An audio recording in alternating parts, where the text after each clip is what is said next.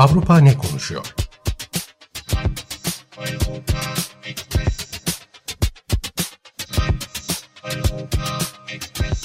Avrupa medyasından yorumlar.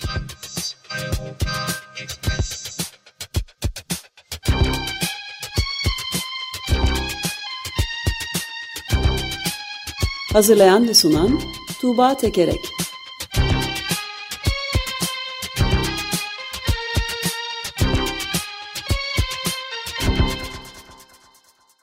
Evet Avrupa ne konuşuyor da Tuğba Tekerek'le birlikteyiz. Merhabalar Tuğba günaydın. Günaydın Özdeş. Ee, Ömer Bey yok ee, bir e, işi olduğu için e, bugün bir birlikteyiz. Ee, Hı hı, hı neler hı. konuşuyor Avrupa diye sorarak başlayayım. Ee, evet Avrupa neler konuşuyor? Ee, önce siz de bahsettiniz. Ee, bu e, pestisit kullanımında bir geri adım atıldı. Evet Bu önemli bir gelişme e, bu haftadan, geçtiğimiz haftadan. E, Portekiz'de ilginç bir isyan haberi var. Polisler isyanda. E, ondan bahsedeceğim. E, ve Macaristan İsveç'in NATO'ya girişiyle ilgili ilginç şeyler oluyor. Ondan da bahsedeceğim. tamam Ama öncelikle ufacık e, bir e, şey Türkiye'deki depreme dair e, Avrupa'dan bir yorum aktarmak istiyorum. E, tüm bunları her hafta olduğu gibi tabii Eurotopics bültenlerinden e, tüm bu haber ve yorumları derliyorum. Öne çıkanları size aktarmaya çalışıyorum. E, Süddeutsche Zeitung gazetesinde e, Türkiye'deki depremin e, yıl dönümünde Türkiye muhabiri tarafından yazılmış bir yazı çıktı. Buradaki yorum e, bana enteresan geldi, onu aktarayım. Diyor ki Türkiye'de her cephenin hakikati kendine. E, bunu şöyle açıklamış. E, Ankara Enstitüsü'nün e, bir araştırması var. Erdoğan destekçileriyle karşıtlarının kriz yönetimini nasıl değerlendirdiklerini irdeliyor. Buna göre muhalif seçmenin %96'sı Erdoğan'ın kriz yönetiminden şikayetçiyken Erdoğan destekçilerinin %90'ı memnun. Deprem bölgesinde de sonuç aynı.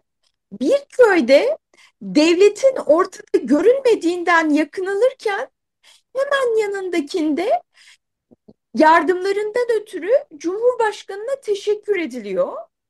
Depremde on binlerce insan öldü. Ancak Türk toplumundaki yankı odaları sapasağlam ayakta kaldı demiş.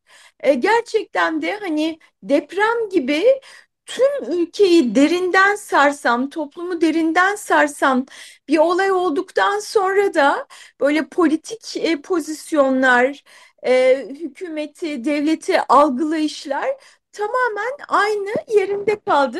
Depremin yıl dönümünde Türkiye'deki gibi Avrupa'da da pek çok yazı çıkmıştı. Onlardan birisi buydu. Bunu aktarmak istedim. E, bu aslında ilginçmiş e, Tuğba. Çünkü yani 100, 100 küsür milyar dolarlık bir e, yıkımdan hani e, ekonomik açısından bir söz ediyoruz. En az 50 3000 kişinin ölümünden söz ediyoruz.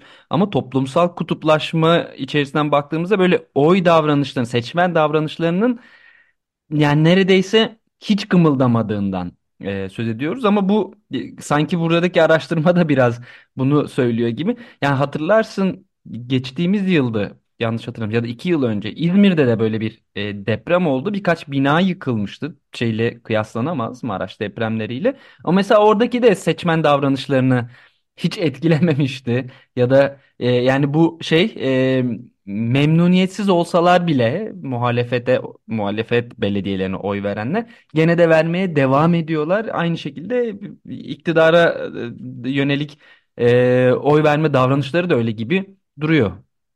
Evet evet yani hani fiziksel dünyada korkunç bir sarsıntı oluyor Ee, ama insanların dünyayı algılayışlarında E, ki sarsıntı evet, çok çok daha sınırlı yani o değişimler çok daha milim milim oluyor. Ama evet. tabii şeyi de gözden kaçırmamak lazım. Ben de Maraşlıyım e, bu arada. E, yani Maraş se- e, seçim sonuçlarında e, bu e, Cumhurbaşkanlığı seçim sonuçlarında iktidara bir tepki vardı. Yani hiç hiç e, olmuyor demek de doğru değil. Ama e, çok yavaş e, ve tabii ki yani deprem gibi bir, bir gerçeklik karşısında da e, sarsılmamış durumda. Evet, Çok çok evet. yavaş e, geriliyor e, iktidara destek. Buradan tekrar Avrupa'ya e, dönelim. E, konuşuyoruz. E, siz başka yorumcularla da konuşuyorsunuz, dinliyorum. Ee, Avrupa'da haftalardır süren e, çiftçi protestoları var. Ee, Avrupa'nın dört bir yanında, Fransa'da, Almanya'da, Belçika'da, Hollanda'da, Polonya'da, Yunanistan'da, İspanya'da, İtalya'da. Evet. E, işte otoyolları kapatıyorlar, e, saman balyalarıyla, çöplerle dolduruyorlar, limanları kapatıyorlar. Hakikaten e, güçlerini e, çok ciddi şekilde gösteriyorlar. Bunun üzerine bu hafta Avrupa Komisyonu Başkanı von der Leyen bu çiftçi taleplerinden birisi olan pestisit e, kullanımı ile ilgili düzenlemede e, geri adım atılacağının sinyalini verdi. Dedi ki bu pestisit, e, kimyasal pestisit kullanımı kutuplaşmanın sembolü olduğu komisyona bu öneriyi geri çekmesini e, isteyeceğim komisyondan dedi.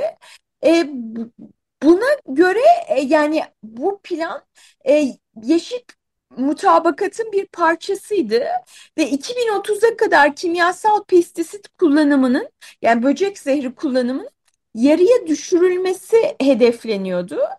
Ee, yani bu şimdi geri çekiliyor gibi görünüyor.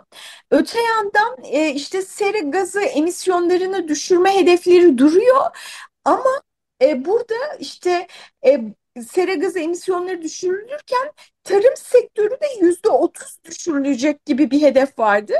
Bu yüzde otuz düşürme şeyi de şartı da e, kaldırıldı. Bu, bu E, bunu buradaki %30'dan kasıt ne? e, Üretim mi yani? Hayır hayır. E, tarım sektörü emisyonlarının sera gazı emisyonlar pardon. Evet evet evet evet evet E, bunun yanı sıra e, işte nadasa bırakılması gereken e, Evet. toprak konusunda geçen hafta e, bir e, geri adım atılmıştı. Ülke bazında da yer yer e, çiftçilere e, tavizler veriliyor, geri adımlar atılıyor. E, örneğin e, dizel yakıtlara sübvansiyon verdiği sübvansiyonu önceki yıllarda Alman hükümeti şimdi e, kesmeyi hedefliyordu. E, ama o planını da böyle sulandırdı, erteledi. Böyle ciddi e, çiftçilere tavizler olduğunu gö- e, görüyoruz. Yani medyaya baktığımızda özellikle bu pestisit meselesinin hani yeşil mu- mutabakatın önemli bir parçası e, olduğunu söylüyorlar. Ve tabii e, tüm bunları da şeye bağlıyorlar. Haziran ayında yapılacak e, Avrupa Parlamentosu seçimlerine bağlıyorlar. E, diyor ki mesela Romanya'dan e, Republika e, web sitesindeki bir yorumcu e, çiftçiler komisyon başkanının yani von der Leyen'in de mensubu olduğu ve e, seçimlerden en güçlü grup olarak çıkmayı, bu pozisyonda kalmayı hedefleyen Merkez Sağ Partisi'nin kilit seçmen grubu e, diyor. Yani işte Merkez Sağ için aslında çiftçiler artık herkesin e, kendi yanına çekmeyi hedeflediği seçmen grubu. İşte von der Leyen de merkez sağcılara mensup bir siyasetçi ve e, işte e, onlar da aşırı sağa gitmesin çiftçiler oylarını o milletvekili adaylarından yana kullanmasın e, diye yapıldı. Ve bu da e, işte Avrupa Birliği'nin politikalarının böyle hamlelerde e, siyasileştiğini gösteriyor. Hani belli lobilerin, belli grupların tahakkümü altında kaldığını gösteriyor ve bu da doğru değil diyorlar. E, şey demiş bu arada El Periodica de Catalunya gazetesindeki yorumcu kırsal kesimi iklim değişikliği inkarcılarının silahlı kanadı haline geliyorlar e, diye tarif etmiş. E, gerçekten hem aşırı sağcılar hem iklim değişikliği inkarcıları e, işte çiftçiler genellikle bu gruplarla beraber hareket etmiş oluyor ya da işte bu gruplar çiftçilerin yanına geliyor onları kendi politikaları için e, önemli bir unsur olarak görüyor E, ve geniş çapta da Avrupa Birliği'nin politikalarını, iklim politikalarını çok ciddi bir şekilde etkiliyorlar sonuç olarak. E, Common Dreams'te de Pesticide Action Network'ten bir açıklama yer almıştı.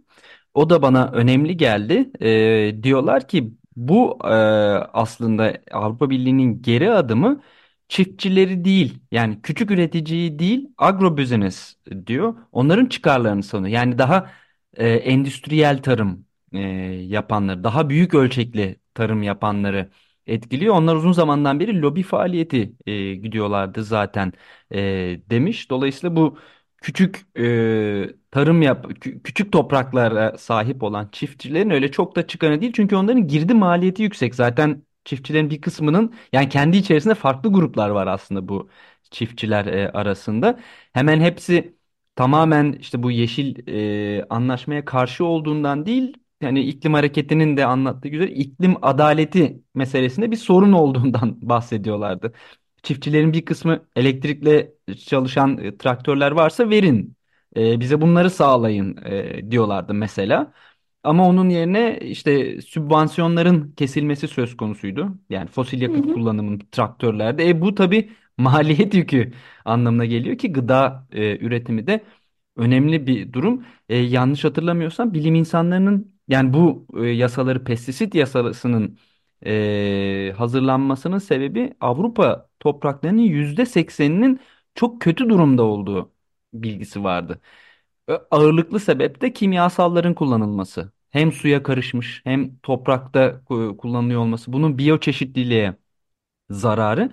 Dolayısıyla bu zararı önlemek için senin bahsettiğin hani bir dizi tasa, bütün tasarı, bütün yetersizliğine rağmen aslında e, öne sürülmüştü. Pestisitlerin %50 azaltımı, nadasa bırakmanın %4'ü toprak sahiplerinin bunu nadasa bırakacak olması yani doğal yöntemlerin kullanılması gibi e, sebeplerdi. Ama bunu bir e, adaletli bir şekilde yapmama, yapılmamasının tamamen piyasa koşulları içerisinde yapılmaya çalışılmasının bir sonucunu aslında birlikte yaşıyoruz ve evet e, aşırı sağında örgütlenmesi açısından bir fırsat yaratıyor tabii. Ee, yani ben de okuduğum yorumlarda şunu görüyorum.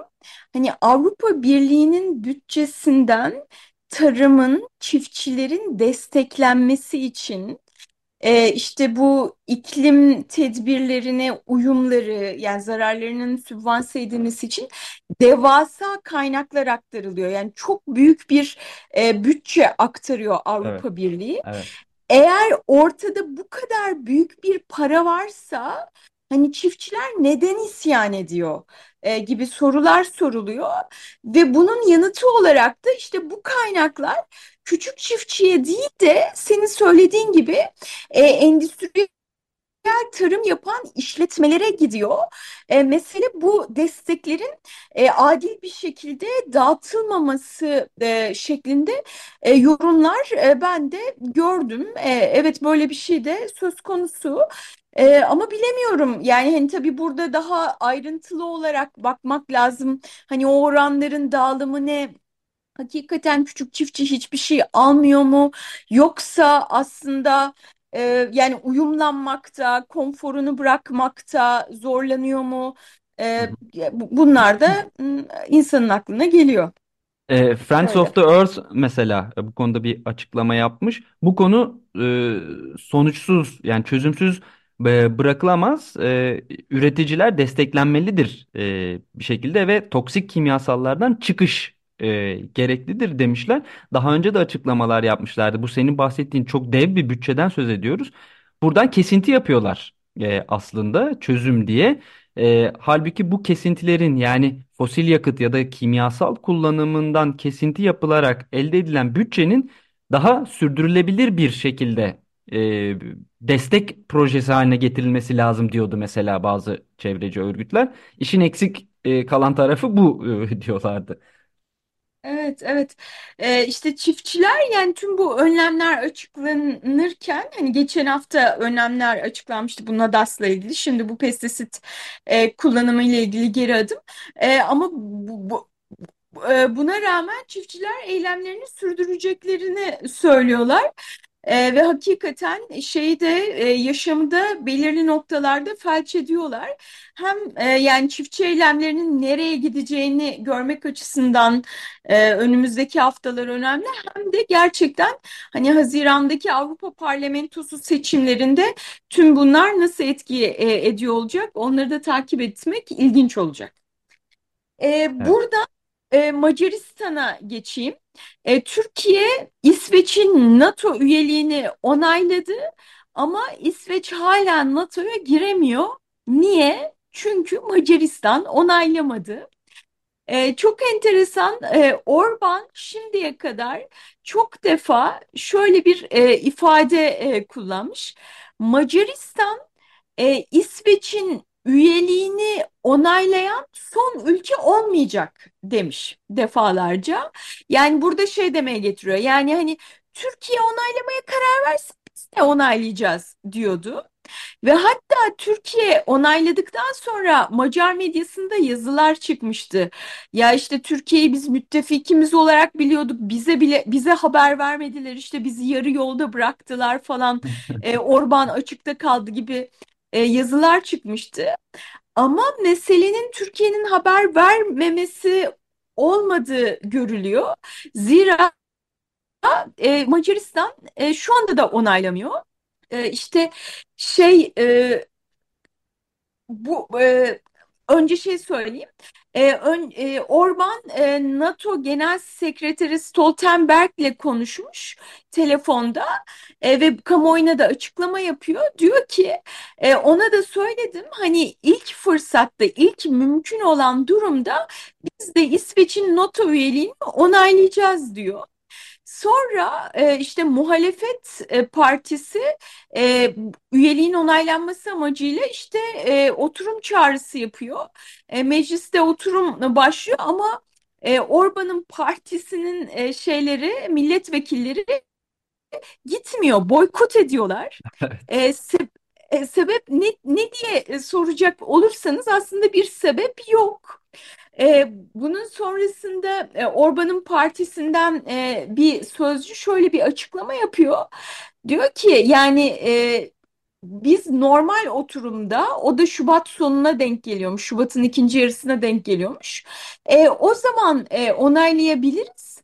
Eğer ki iki başbakan yani Macar Başbakanı, Macaristan Başbakanı ve İsveç Başbakanı görür, görüşürse madem ki istiyorlar Türkiye'ye gittikleri gibi buraya da gelmeliler e, diye bir açıklama Gerçekten böyle bir açıklama var. İsveç o, o başbakan buraya gelecek diyor resmen Macaristan yani. Evet evet ve çok komik yani şey e, hani Türkiye'nin yorumlara baktığınızda şey diye görüyorsunuz. Ya Türkiye'nin hani yapılandırılmış e, bir planı vardı e, müzakereler yürüttü işte hani şunu talep etti bunu talep etti. Ama gerçekten Macaristan'ın şimdiye kadar Mayıs 2022'de gündeme geliyor e, e, İsveç'in e, NATO başvurusu. Yani o günden bugüne ciddi bir talebi yok ve şu anda talep ettikleri şey İsveç Başbakanı'nın Macaristan'a gelmesi. Ee, Polonya'dan e, Politika gazetesindeki yorumcu şöyle demiş. Orban'ın belli bir hedefi bulunmuyor. E, tek derdi e, engelleme politikasına son vermesini İsveçlilerin kendisinden şahsen istemesi siyasi narsisizmin daha net bir göstergesi olamaz e, demiş. Hakikaten yani şeyler hem NATO üyeleri e, hem batılı ülkeler Orban'ın bu şeysi karşısında bayağı bir e, frustre olmuş e, ve hayal kırıklığına uğramış durumdalar. Ve şey de gösteriyor yani Türkiye e, hani ciddi bir politika yürüttü, büyük ölçüde istediğini aldı ama ne yapıyor Orban bir şeklinde bakıyorlar duruma. E, artı gerçekte şöyle bir yorumda yapılmış, e, yorum yer alıyor. Fidesz yani Orban'ın partisi İsveçli siyasetçilerin Macaristan demokrasisinin durumu hakkında tırnak içerisinde bariz yalanlar söyledikleri iddiasıyla e, İsveç'e bu onay sürecini e, İsveç'in onay sürecini uzatıyorlar deniyor. Siz Evet bizi evet çok eleştiriyorsunuz diyorlar. Temel mesele Ay- buymuş. aynen aynen aynen evet E, yani hani bizim demokrasimizi eleştiriyorlar Evet. ve bunu istiyorlar yani. Evet. Evet evet. İsveç Başbakanı geldiğinde bu konuda ne değişecek bilmiyorum ama gelsin diyorlar yani.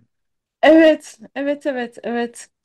Ee, ve son olarak da Portekiz'den e, bahsedeyim. Portekiz'de gerçekten ilginç bir protesto eylem oluyor.